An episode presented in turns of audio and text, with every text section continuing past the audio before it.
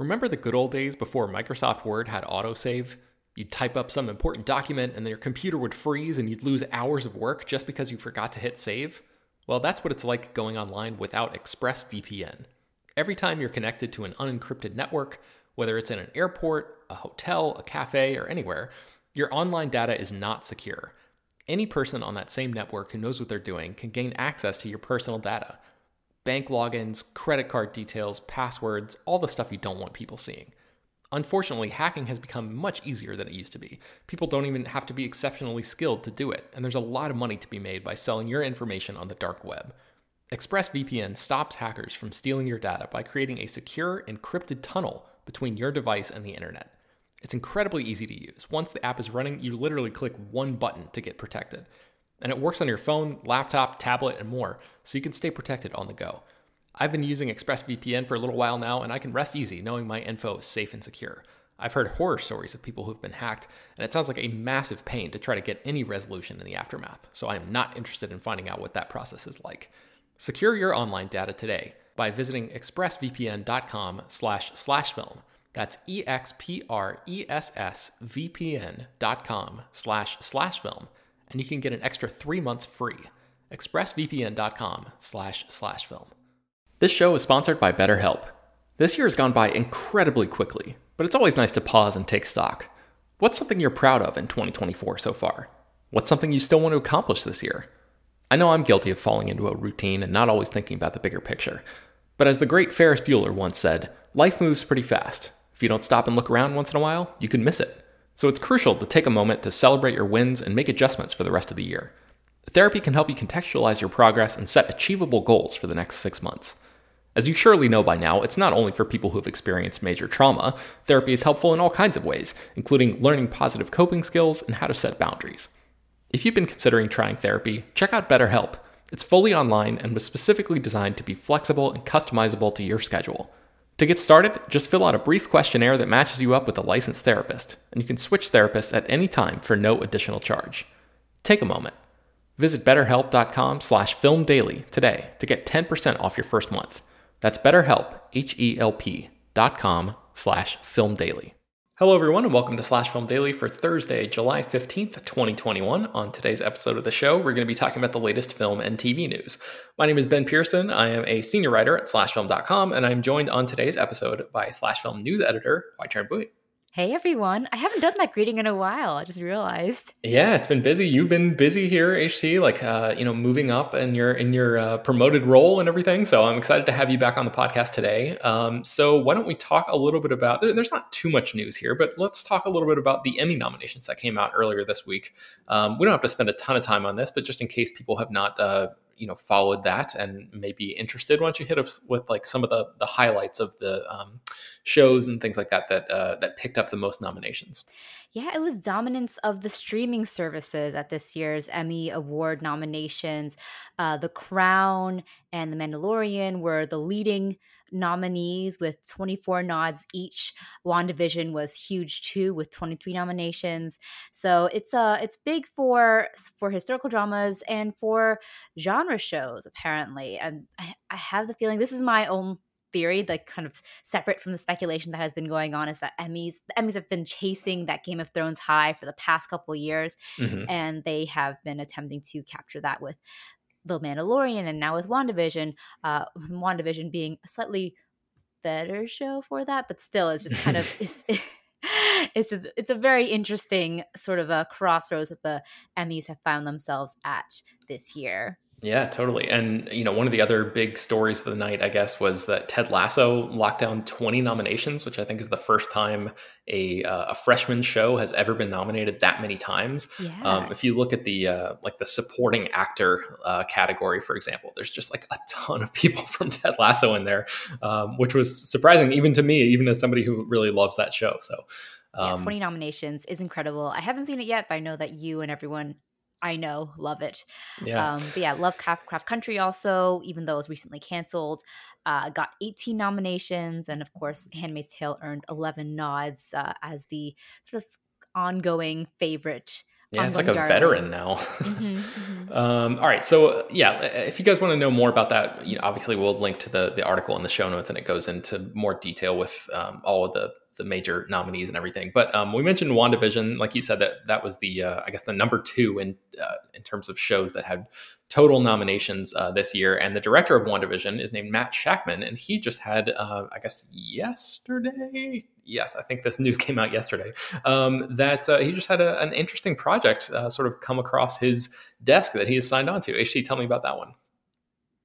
Yeah, Matt Shakman has been tapped to direct the next Star Trek movie under Bad Robot Productions and Paramount Pictures.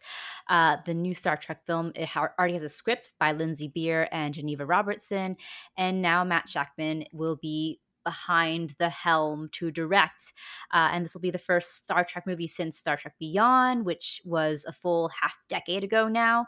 And um, the the first sort of main one, apart from those those other projects floating around, like the Quentin Tarantino Star Trek movie that will probably not happen, as well mm-hmm. as the um, uh, Noah Hawley. Was it Star, Star Trek? Trek? Oh, the Noah Hawley one. Yeah, yeah, yeah. Yeah. Yes. I think there was talk of a of a Star Trek four that was like going to reunite Chris Hemsworth with Chris Pine as well in there. Mm-hmm. There's just been like a lot of talk about a bunch of different Star Trek projects over the years, but um, I don't think we have any full confirmation yet that this new movie is going to bring back the the Chris Pine crew. I think there was some some back and forth uh, about that, and I, I, think what everybody settled on is that it's it's still like nobody's signed on quite yet. Mm-hmm. Um, but I, I, wanted to ask you, HT, because I know that you're doing the Trekking with Time and Sp- I'm sorry, Trekking Through Time and Space uh, podcast with Jacob that that covers Star Trek and Doctor Who. So um, with a new Star Trek movie being announced here and, and a director actually signing on and it's sort of seeming like maybe this one is actually going to happen. What do you think about matt shakman as a director of a star trek film? I'm intrigued. I liked his direction in wandavision. I think that he really committed to the bit if that makes sense because wandavision was all about that homage to the separate the distinctive eras in sitcom history.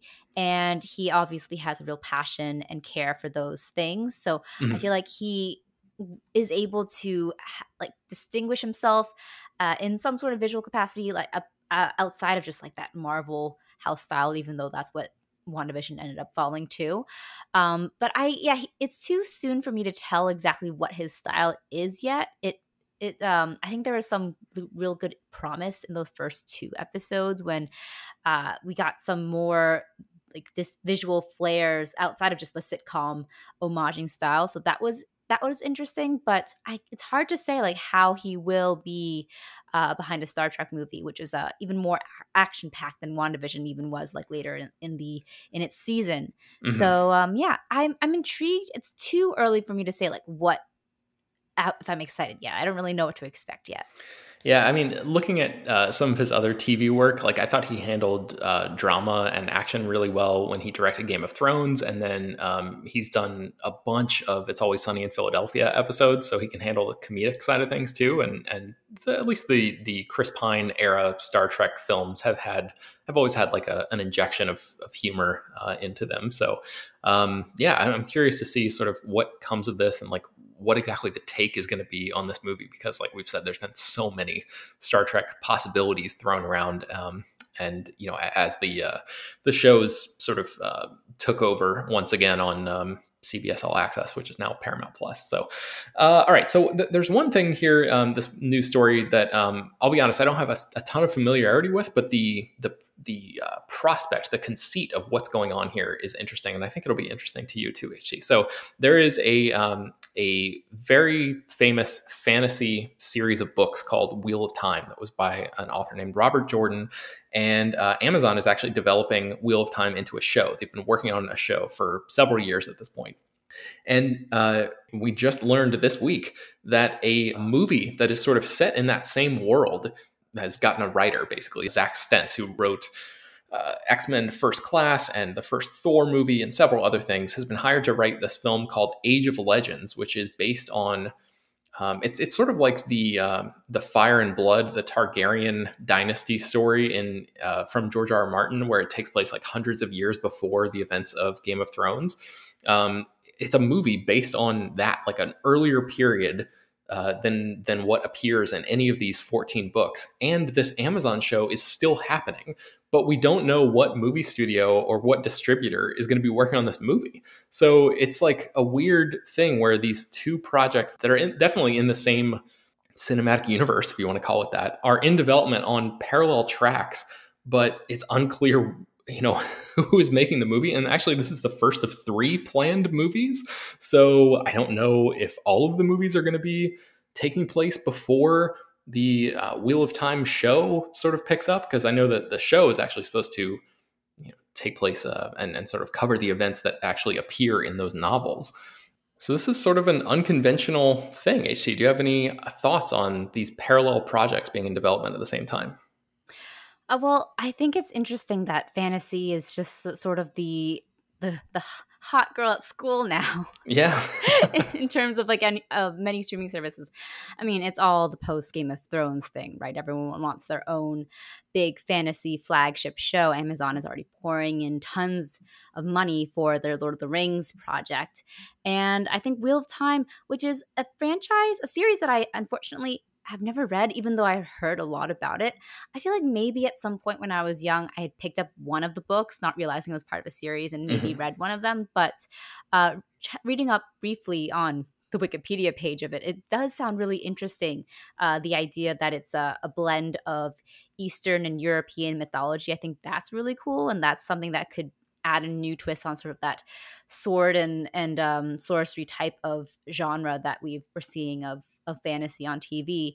So yeah, I I do think that the that they're putting the cart before the horse a little bit and trying to get trying so hard for that big fantasy franchise that might be a little bit ill-advised but you know i'm i'm all for lesser known fantasy properties getting the green light um, and more more more things that aren't just ips you know more things that aren't just like Lord of the Rings reduxes. Yeah, yeah, yeah. I agree. I think, um, I mean, this this seems like it's relatively well known in the fantasy community. I bought the first book several years ago, but I have yet to crack it open. It's just sort of like sitting on my shelf, and I have not gotten around to it yet. But the the premise of, especially of this period, this Age of Legends period, which takes place, I think, millennia before the events of the books, sounds really interesting because it is uh, like the whole idea is that social status in this fictional world in this time was earned not by how much money you have, but by the amount of service that you perform and provide to humankind, which is kind of a, a cool idea too. So, mm. um, yeah, I'm, I'm right there with you. I feel like this, you know, that there's um, even though I haven't read this book yet or any of these books yet, it, it sounds like an interesting world. So I'm, I'm, curious to see how this all shakes out. So, um, all right, let's transition into our last topic here, which is Indiana Jones Five. There was um, there have been a couple of new, um, I guess, developments in the uh, the indie world. One of which is that Antonio Banderas has joined the movies. What do you what do you think about that, HT? I'm sure you're probably pretty excited. I'm very excited. I love Antonio Banderas. I love him as an actor, as a performer, as a star, and you know you might say that's all the same things but i think he's he is all three in very different regards that he just mm. feels he has that charisma but also has the talent to back it up and i'm just really happy to see antonio with like this really incredible second third whatever wave in his career uh, especially after having seen him give a career best performance in pain and glory he was just phenomenal in that and doing more than just like uh, zorro meets puss in boots mm-hmm, reduxes. Mm-hmm. But at the same time, I'm happy to see him do the Zorro thing again. And maybe now as a silver fox. So yeah. I, I think I'm just really excited to see him in any capacity. He's just such a phenomenal, phenomenal actor and such a state such a screen presence at that. So exciting to see him maybe cross swords with either Harrison Ford or with Phoebe Waller-Bridge. Whoever knows, I would be. I'm just excited to see that. Yeah, there's a lot of secrecy about this movie still, um, and you know, uh, there have been a bunch of set photos that came out today, so we wrote about those. And Phoebe Waller-Bridge, uh, I don't know if you have any comments, HT, on her costume, but she sort of has this um, this real cool, like late '60s uh, vibe with this really deep burgundy jacket that she's sporting and everything. So, did you have any any thoughts on her uh, her look? Well, fashion icon, obviously. All right. So, oh, go ahead. Uh, I was just gonna say, I just, I love it. I just very excited to see what what she does and what her role is in this movie, especially having seen her in that outfit. She looks great. Yeah, so um, the the sort of '60s vibe of her clothing seems to track with what's going on in the story because uh, a lot of these photos, I think the the production is actually taking place in uh, Glasgow, if I'm not mistaken, but it's being made up to look like uh, Manhattan circa 1969, and uh, some of the set photos show um, big signs and props and stuff that make it look like a big ticker tape parade is happening with a bunch of red, white, and blue signs that read "Welcome back to Earth" and "Welcome back, astronauts," which we are guessing means that this film, at least partially, is set in 1969 during the return from the Apollo 11 moon landing mission. So, Kingdom of the Crystal Skull, the, the previous Indiana Jones movie, was set in 1957, and James Mangold, who's directing this film, previously said that all of the movies that he was working on, I think this this was about a year ago, are set in 1960s New York City. So this this all sort of makes sense in terms of you know what is going on there. But HT, I'm just curious, you know, as a I know you're a fan of these uh, Indiana Jones movies. What do you think that um, Indy is chasing? There's always like a you know a thing, a MacGuffin that he's after.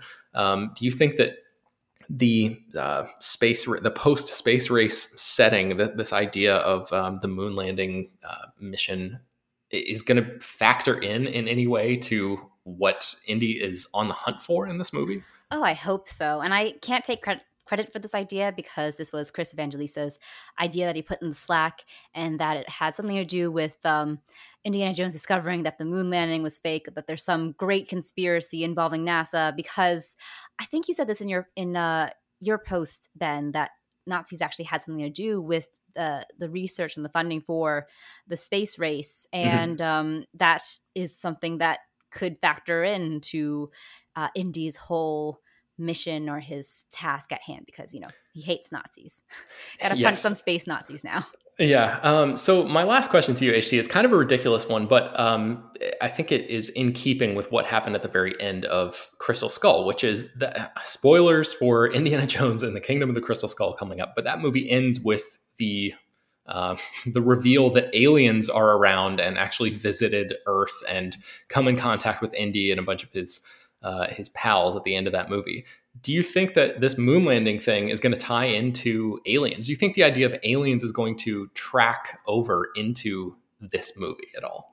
You know what? That was actually my first thought. And I wonder if James Mangold is gutsy enough to do that because I'm sure he knows the the critical and fan mm-hmm. backlash to mm-hmm. Kingdom of the Crystal Skull and the revelation of the aliens at that, which actually I don't think is that bad because I think that the whole alien subplot and like that whole narrative feels very in line with the pulp adventure fiction that the Indiana Jones movies pay homage to, but that's a whole other conversation. Actually, it's a conversation that Chris and I had on his 21st Century Spielberg podcast, if you guys mm-hmm. want to check that episode out.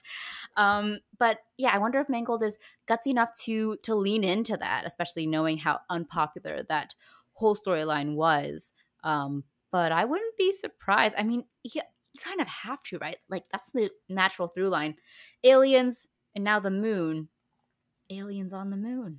Yeah, I just don't like you know for Indiana Jones, a character who has come face to face with aliens. The idea of uh, of astronauts returning from the moon must feel like not nearly as big of a deal. And I wonder like if um, you know if Indy was one of those guys who tried to you know maybe didn't go quite as far as like uh, Randy Quaid in Independence Day or something, where like he's trying to tell the world that aliens actually exist and nobody believes him. But um, I, I wonder, as a you know an archaeologist, somebody who clearly like values science and discovery and and all that kind of stuff, I wonder if he if there's some sort of through line here where he tried to uh, to spread the word about what he saw and um, and and if that is going to yeah be a, a, sort of a carryover into this new movie. But i guess we have to wait until next summer to find out because this movie comes out on july 29th 2022 so a lot more uh, discussion from us about uh, what we learn in indy 5 coming up i'm sure. So stay tuned for that.